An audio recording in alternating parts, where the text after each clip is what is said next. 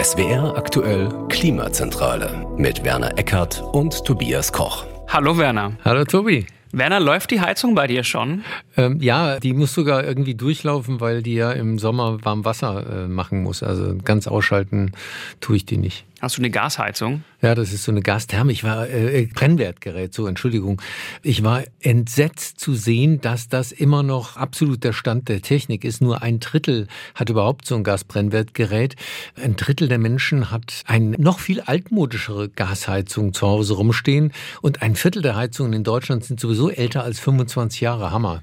So, da nimmt er schon die ganzen Daten vorweg, bevor ich überhaupt gesagt habe, um was es heute geht. Aber ich glaube, man kann sich schon denken, es geht um Heizen. Wie bekommen wir da die Emissionen und auch die Kosten runter? Was gibt's für nachhaltige Lösungen? Wie sieht's aktuell aus? Werner hat schon vorgegriffen. Das ist das Biber-Thema des ja, Herbstes. Was hat sich da getan? Was tut sich da? Ich kann schon mal sagen, so viel hat sich die letzten Jahre nicht getan. Du hast es schon ein bisschen vorweggenommen, ne? Ja, aber es hat mich auch wirklich so geflasht. Ja, also 50 Prozent der Haushalte heizen mit Gas. Also eine Gasknappheit wäre aktuell wirklich ein Problem. Und deswegen klappern wir ja alle mit den Zähnen. Mhm. 25 Prozent mit Öl. Wenn man das mal zusammenrechnet, ich bin nicht sehr gut in Mathematik, aber das sind 75 Prozent fossile Energieträger direkt weg mit Öl und Gas.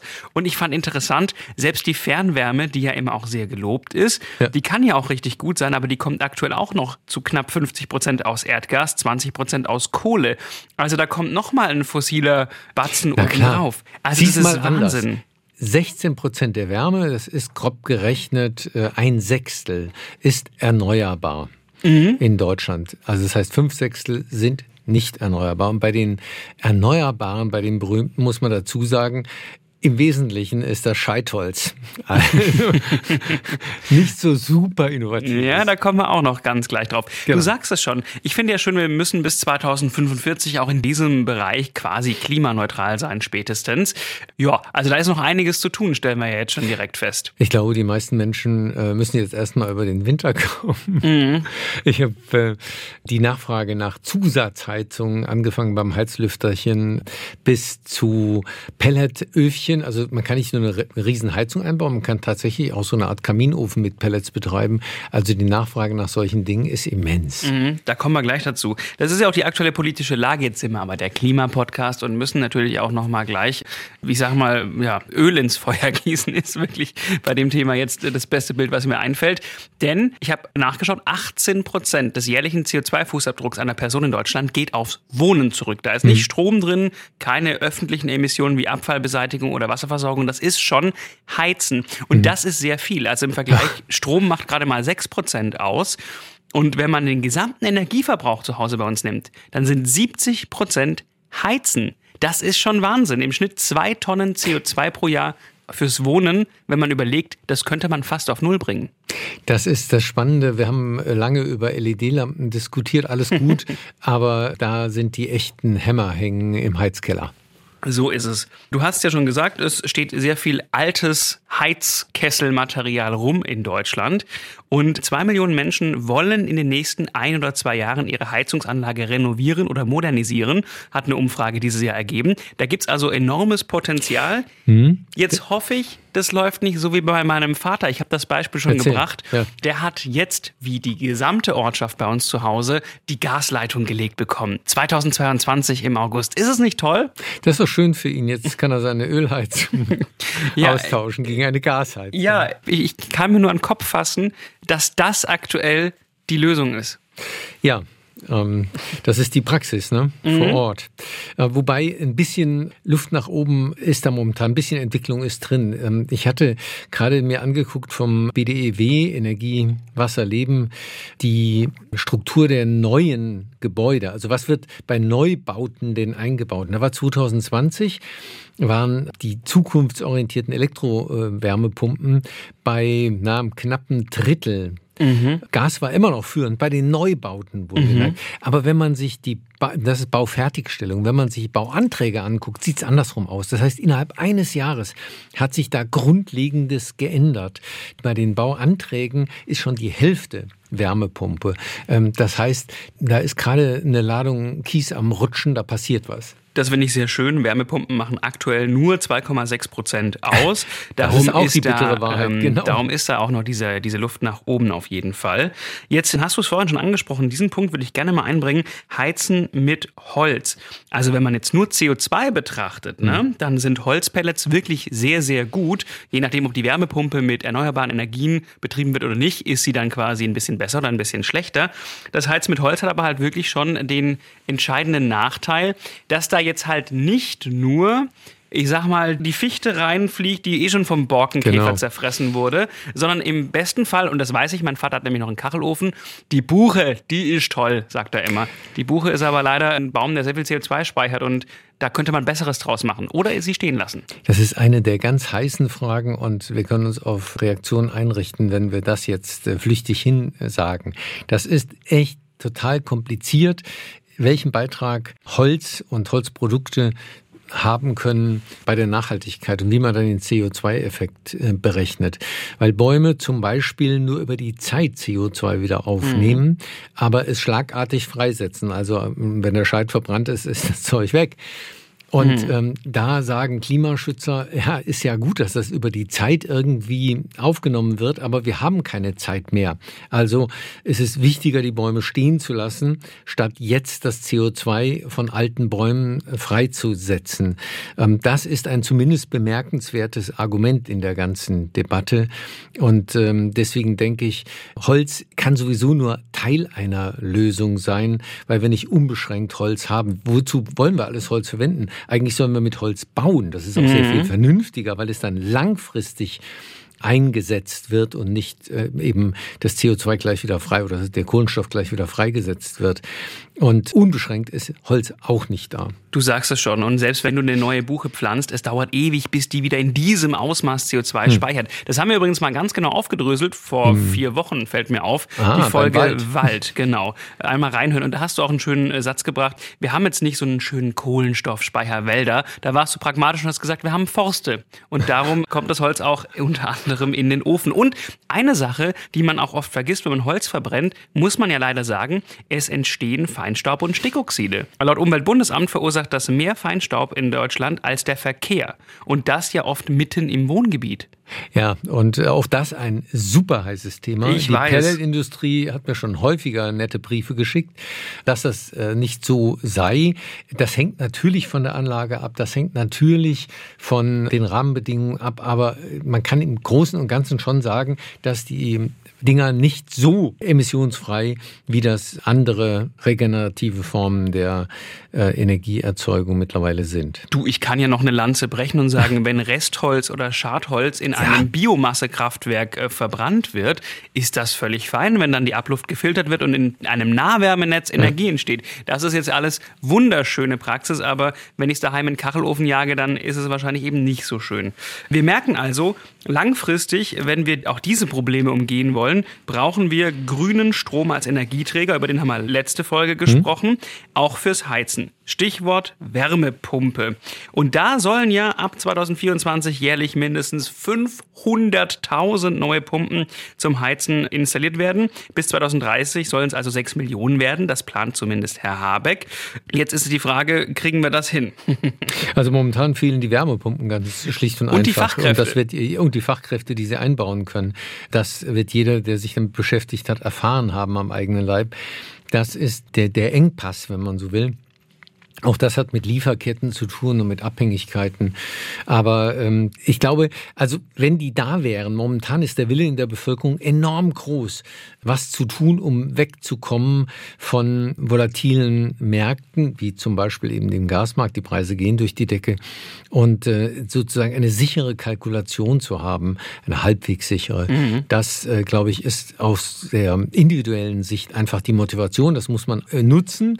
Das ist ja eine gute Motivation, wenn sie denn auch Klimaschutz zur Folge hat. Gut, die Motivation haben natürlich Menschen, die Eigentum besitzen, Das ist hauptsächlich. ganz ne? wahr. Weil ein großes Problem ist ja. Ja. dass viele Menschen, mich eingeschlossen, zur Miete wohnen und da die Vermieter die Macht haben. Und im Endeffekt ist es dem Vermieter ja egal, wie ich heize. Das juckt ihn ja nicht. Naja, ganz so ist das nicht. Ähm, Der Wert einer Wohnung hängt zunehmend natürlich davon ab, ob der Mieter die Nebenkosten noch bezahlen kann oder nicht. Insofern hat das natürlich schon einen Einfluss. Das darf man nicht so kurzfristig äh, sehen.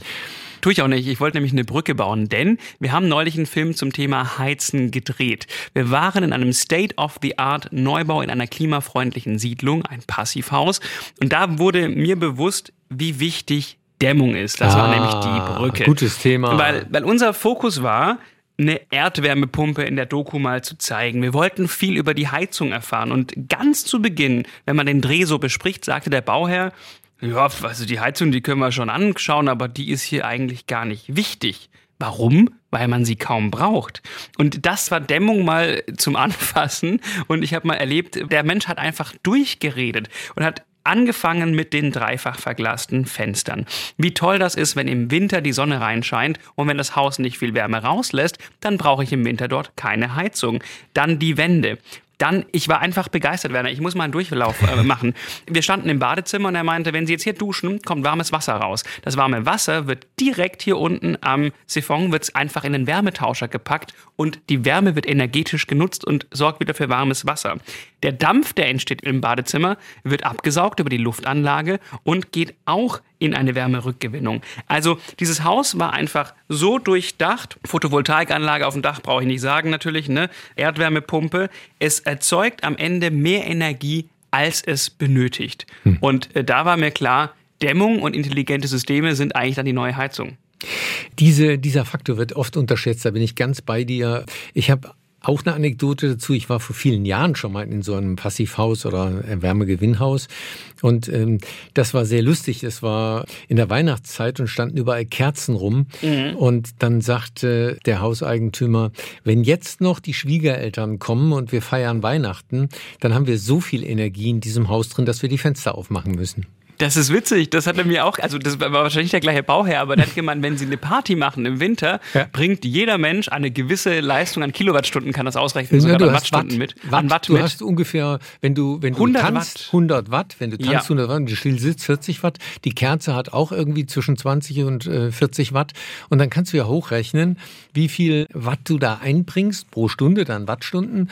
Äh, wenn es mehr als 1000 sind, sind wir bei der Kilowattstunde. Mhm. Und dann siehst du, wenn bei einem gut gedämmten Haus brauchst du nur noch ganz wenig Heizleistung und die ist dann überschritten und dann musst du das Fenster aufmachen. So, und wie kam der Koch jetzt äh, von der ganzen Vermieternummer da drauf? Ja, der Bauherr ist auch Vermieter und hat gemeint, der Heizenergiebedarf ist so gering, dass das Haus von einer Abrechnungspflicht befreit ist und die Mieterinnen und Mieter keine Heizkostenabrechnung zahlen müssen, weil die Kosten für den bürokratischen Aufwand dahinter, für das Anbringen von Zählern und so, sind höher als der eigentliche Energieverbrauch. Jeder zahlt eine ganz, ganz kleine Mini-Pauschale pro Quadratmeter. Und ähm, natürlich habe ich dann gesagt, ja, Moment mal, das ist ja für Sie als Vermieter, ne, wie kommt dann quasi für Sie eigentlich jetzt sozusagen der Mehrwert? Dann hat er gemeint, naja, ich verlange eine etwas höhere Kaltmiete. Na klar. Und für Es mich ist dann ja auch keine Kaltmiete, sondern eine Warmmiete. Ge- Genau. Und natürlich ist es logisch, weil ich, wenn ich eine Wohnung suche, gucke gerade nach etwas Größerem, ich schaue ja immer auf die Gesamtmiete. Mir ist eigentlich die Kaltmiete egal, mir ist eigentlich, sind Mhm. die Nebenkosten, ich will wissen, was muss ich im Monat gesamt blechen. Und da wird dann ein Schuh draus. Mhm, absolut, natürlich. Also du sagst es, das lässt sich gestalten, auch in einem vermieteten oder gemieteten Objekt. Da äh, tut sich ja auch einiges ähm, und deswegen glaube ich nicht, dass das ein zentrales Problem ist, aber es funktioniert noch nicht weil wir nur etwa die Hälfte dessen, was wir sanieren müssten und dämmen müssten pro Jahr, dämmen. Die äh, Wohnungen in Deutschland sind alt. Wir haben einen enormen Bestand an äh, Gebäuden, die älter als 40 Jahre sind. Und da wird es dann eben energetisch problematisch. Müsste man eigentlich dran, wir bräuchten zwei Prozent Erneuerung pro Jahr. Das muss nicht abgerissen werden, aber Sanierung pro Jahr. Und wir haben nur ein Prozent. Und das ändert sich auch in den letzten Jahren nicht, trotz aller Beschwörungen. Du sagst es, denn ein wichtiger Faktor ist da. Wärmepumpen funktionieren nur in gut gedämmten Häusern und Wohnungen, hm. weil wenn es durch einen Altbau durchpfeift, dann wird das nichts. Also so heiß kann die Heizung mit einer Wärmepumpe gar nicht werden, damit da dann eine angenehme Raumtemperatur entsteht. Dämmung ist the key. Also wir dürfen die Leute jetzt auch nicht abschrecken. Ich habe da auch dazugelernt. Man muss nicht den optimalen Bau haben und man muss auch nicht zwingend eine Fußbodenheizung haben. Aber du hast schon recht, der pfiffige äh, Altbau, der durchpfiffige Altbau, äh, das ist dann eine Grenze irgendwann. Also da muss man sich persönlich erkundigen, mit seinem Heizungsbauer reden, Energieberater, was da geht im eigenen Gebäude. Aber man soll sich auch nicht komplett abschrecken lassen. Es geht auch unter suboptimalen Bedingungen. Aber, und das natürlich völlig recht, die, die Wärmepumpe spielt ihren eigentlichen erheblichen Reiz aus, wenn die Vorlauftemperatur sehr niedrig ist und ich mhm. entsprechend niedrigen Stromeinsatz habe. So, und um da noch mal ein bisschen Drive reinzubringen, kann ich ja sagen, schon mal für den Tausch einer alten fossilen Heizung gegen eine Wärmepumpe erhalten Hausbesitzer einen Zuschuss von 25 bis 40 Prozent, je nachdem, was drin war und was dann wieder reinkommt. Und zur Dämmung, also ein Passivhaus braucht über 90 Prozent weniger Heizenergie als ein altes Haus aus den 70ern und 85 Prozent weniger als ein Haus aus den 90ern. Also wenn ich nur etwas dämme, kann ich sehr viel Geld sparen und die neue Heizung gibt es auch noch mit mit einem Obolus vom Start oben drauf. Ist das nicht toll? Verkäufer werden sollen. Siehst du? In der Fußgängerzone. Hey, ich verkaufe ja auch gerade fürs Klima, muss man ja auch mal dazu sagen, ne? Ja, aber ich find, bin dir sehr dankbar, dass du diese Dämmungsfrage äh, so in den Vordergrund stellst, weil in der Tat, wir konzentrieren uns momentan in der öffentlichen Debatte sehr auf die Heizsysteme mhm. und weniger auf diese äh, Geschichte. Ich erlebe das auch im Umfeld, dass ich oft höre, ja, das macht doch gar nichts. Ich habe jetzt eine Wärmepumpe und ich habe ja eine Solaranlage auf dem Dach und dann ist mir das egal, äh, dass die Strom braucht, den mache ich ja selbst. In zweierlei Hinsicht ist das problematisch. Zum einen, weil der Strom ein wertvolles Gut ist, was man möglichst effizient nutzen sollte. Wir werden mhm. noch viel davon brauchen, auch für andere Zwecke. Und zum zweiten, weil das eine Milchmädchenrechnung ist, denn die Solaranlage erzeugt im Winter, dann wenn meine Heizung viel Energie zum Laufen benötigt, eben nicht viel Energie. Ähm, und gerade im Winter sind diese vielen Luftwärmepumpen mittelfristig eine Belastung fürs Stromsystem. Mhm. Einfach weil du äh, eben dann nicht aus einem Kilowatt Strom, sagen wir zweieinhalb oder drei Kilowatt Wärme machst, sondern das Verhältnis ist dann ungünstig, wenn es draußen sehr kalt ist und die Sonne durch dicken Nebel verhüllt ist, dann heizt sich stark mit Strom. Und das äh, ist nicht die effizienteste Art zu heizen. Deswegen bin ich auch so ein bisschen äh, skeptisch, ähm, wenn der Boom nur Richtung Wärmepumpe, vor allen Dingen Luftwärmepumpe geht. Mhm. Ich glaube, wir brauchen A, äh, mehr Tiefenwärmepumpen, weil die auch im Winter gleichmäßig oder halbwegs gleichmäßig laufen und effizient sind. Und wir brauchen trotzdem Dämmung, da hast du völlig recht, weil wir sonst ein Stromproblem kriegen. Ich finde es schön, dass du auch den Punkt Sparen noch angesprochen hast. Ich werde auch nicht müde. Ich meine, als Mieter zum Beispiel kann ich jetzt nicht viel machen, aber ich kann ein paar Dinge beachten. Und ich muss leider noch mal meine Eltern nehmen als Beispiel. Meine Mutter dreht das Thermostat einfach auf auf fünf. Ja, weil dann wird schnell warm, sagt sie. Ich mhm. kann ihr aber tausendmal erklären, dass die 5, die Zahl 5 auf dem Thermostat 28 Grad bedeutet. Es wird nicht schneller warm, wenn sie das auf 5 dreht. Sie kann es auch auf 3 lassen. Der Vorteil bei 3 geht es halt bei 20 Grad zu oder bei 4 geht es bei 24 Grad zu. 4 ist immer die Gradzahl zwischen den Stufen und ich habe das schon tausendmal gesagt, aber irgendwie hält sich auch dieser Mythos relativ hart. Ja, und weiß, dann, dann vergisst sie es abstellen und dann hat sie 28 Grad. Du, ja, generell mögen es die sehr, sehr gerne warm und man spart auf jeden Fall auch Energie, wenn man den Heizkörper nicht mit irgendetwas zustellt. Wenn nicht die Eckbank auch noch vorm Heizkörper steht, das ist auch so ein Ding. Ich weiß, dass der Handtuchwärmer im Bad super schön ist, aber die Handtücher sollten nicht immer drauf sein. Auch das verbraucht viel Energie. So viel zu meiner Funktion als Verbraucherzentrale an dieser Stelle. Das ist sehr schön. Ich habe unseren Handtuchwärmer abgeschaltet, weil das die Heizung zwingt, höhere höhere Temperaturen zu fahren, ja. Siehste. Und wer will elektronische Thermostate installieren, gibt es für um die 30 Euro pro Stück, dass man vielleicht auch, mal programmieren kann, dass es nachts ein, zwei Grad runtergeht und wenn man außer Haus ist, weil man vergisst einfach auch manchmal die Heizung dann umzustellen. Das kann auch Energie sparen. So. Genau.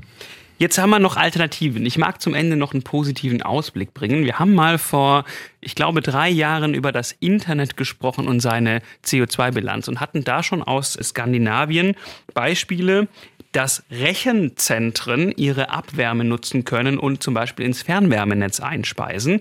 Und ich habe einen schönen Bericht im Deutschlandfunk gehört über ein neues Rechenzentrum in Frankfurt. Wir wissen alle, die Rhein-Main-Region ist neben London das Datenzentrum Europas. Es stehen sehr viele Server dort und die mhm. erzeugen extrem viel Wärme, die müssen gekühlt werden. Und äh, das kann ich mit einer Klimaanlage machen, dann habe ich extra Kosten und belaste die Umwelt. Oder ich kühle sie zum Beispiel mit kaltem Wasser und nutze das warme Wasser als Energielieferant. Wird dort gemacht. Das gesamte Gebäude wird mit dem Warmwasser beheizt und mit dem Warmwasser auch versorgt. Und die Abwärme soll dann ins Fernwärmenetz gehen, nachdem Wärmepumpen das Wasser nochmal weiter erhitzt haben. Westville heißt dieses neue Quartier. Aha. 3000 Menschen sollen da leben und sie sollen mit der Abwärme eines Rechenzentrums versorgt werden. Ich finde das super, dass das jetzt geht. Das hat echt einige Fallstricke, das hat auch relativ hohe Kosten, aber das finde ich sehr schön, denn Rechenzentren gibt es wie Sand am Meer und es wird immer mehr geben. Also an den technischen Möglichkeiten scheitert das ja nicht. Das Problem ist in der Regel ja das Geld, das haben wir ja schon häufiger besprochen. Also mhm. Paris zum Beispiel hat jetzt ein Cooling-System mit dem Seinewasser. Ja? Mhm. Das ist relativ weitgehend kolportiert worden in diesem Sommer. Man kann natürlich Flusswasser auch zum äh, Erwärmen äh, benutzen. Das ist viel Wasser und das sind große Energiemengen. Wir klagen ja darüber, dass unsere Flüsse oft zu warm sind äh, durch den Klimawandel und ähm, deswegen steckt da natürlich auch eine Menge an Energie Energie drin, die man greifen könnte von der tiefen äh, Geothermie oder überhaupt Geothermie, habe ich noch gar nicht geredet. Mhm. Ähm, jede Energieform hat Nachteile und äh, da haben die Menschen ganz furchtbar Angst vor den seismischen Beben müssen das nicht immer sein, aber den Ruckeln oder Rissen, die da entstehen können. Aber beim Fracking entstehen auch Risse äh, mhm. in Gebäuden. Das wird dann anderen zugemutet. Also manchmal ist es auch schwierig zu ich, verstehen. Das stimmt. Und ich finde, wenn solche Innovationen sich jetzt vielleicht noch nicht komplett lohnen, das liegt natürlich auch daran, dass der CO2-Preis zum Beispiel auch noch nicht oben ist. Wenn der natürlich nochmal nach hoch geht und wir für dann wirklich fossile Energien sehr viel mehr bezahlen, dann lohnen sich auch diese Innovationen natürlich irgendwann mehr. Spannender Aspekt und, und äh, super aktuell, weil momentan die Energiepreise natürlich hoch sind, extrem so. hoch sind. Da regelt sich ja vieles von selbst. Und deswegen ja auch dieser Boom plötzlich. Warum reden wir über dieses Thema? Warum reden viele Menschen äh, über das Thema Heizen? Das liegt an den äh, hohen Gaspreisen. Aber parallel dazu, fast unbemerkt, ist ja die Erhöhung der CO2-Abgabe erstmal ausgesetzt worden. Also das ist genau das, was du da sagst. Die Idee, den CO2-Preis auch für Heizungen zu erheben, also für Gas, für private Verbraucher, die besteht, ist in Deutschland auch umgesetzt, aber die nächste Erhöhungsstufe hat man ausgesetzt, damit man den Verbraucher nicht noch einen zumutet. Allerdings, wenn jetzt die Gaspreise sinken, und das tun sie absehbar, allein schon deshalb, weil die Gasspeicher jetzt bald voll sind und man nicht mehr so viel einspeichern muss und die Nachfrage noch nicht angezogen hat, also gibt es mindestens partiell und, und für eine bestimmte Zeit wieder eine entspannte äh, Situation am Gasmarkt, wird verrückt mhm. sein, dann gehen die Gaspreise runter und was passiert dann? Dann sagen alle, ja, ist doch prima. Ja. Tolle Sache, machen wir weiter. So, das wollen wir natürlich nicht und darum möchte ich in meinem Fazit sagen, ich finde es sehr schön mal, dass es hier schon Lösungen gibt, also von Wärmepumpen über Photovoltaik oder jetzt eben solche neuen Innovationen, die gar nicht mal so neu sind. Wie gesagt, in Skandinavien gibt es da schon solche Rechenzentren. Hier ist es eigentlich so, wir müssen nur anfangen und was ich ja wirklich krass finde, das Einsparpotenzial ist enorm, von mehreren Tonnen CO2 pro Haushalt auf fast null. Also let's do it und bis dahin weiß ich nicht, der Waschlappen wird jetzt nicht mal neuer Freund werden. Grüße gehen raus an Winfried Kretschmann. aber ich versuche ein bisschen kürzer zu duschen und so wenig wie möglich zu heizen. Ja, das ist doch erstaunlich, wie einem das dann doch beeinflusst. Also beim Duschen ganz genau das. Ich habe es früher auch nicht gemacht. Ich, ich liebe nach wie vor Duschen, gerade wenn es kalt ist, auch ein bisschen länger. Aber ich seife mich jetzt in Abwesenheit von Wasser ein. Also befeuchten, einseifen, abduschen. Und bevor es noch intimer wird, sage ich Werner, bis zum nächsten Mal. Mach's, Mach's gut, gut, Tobi.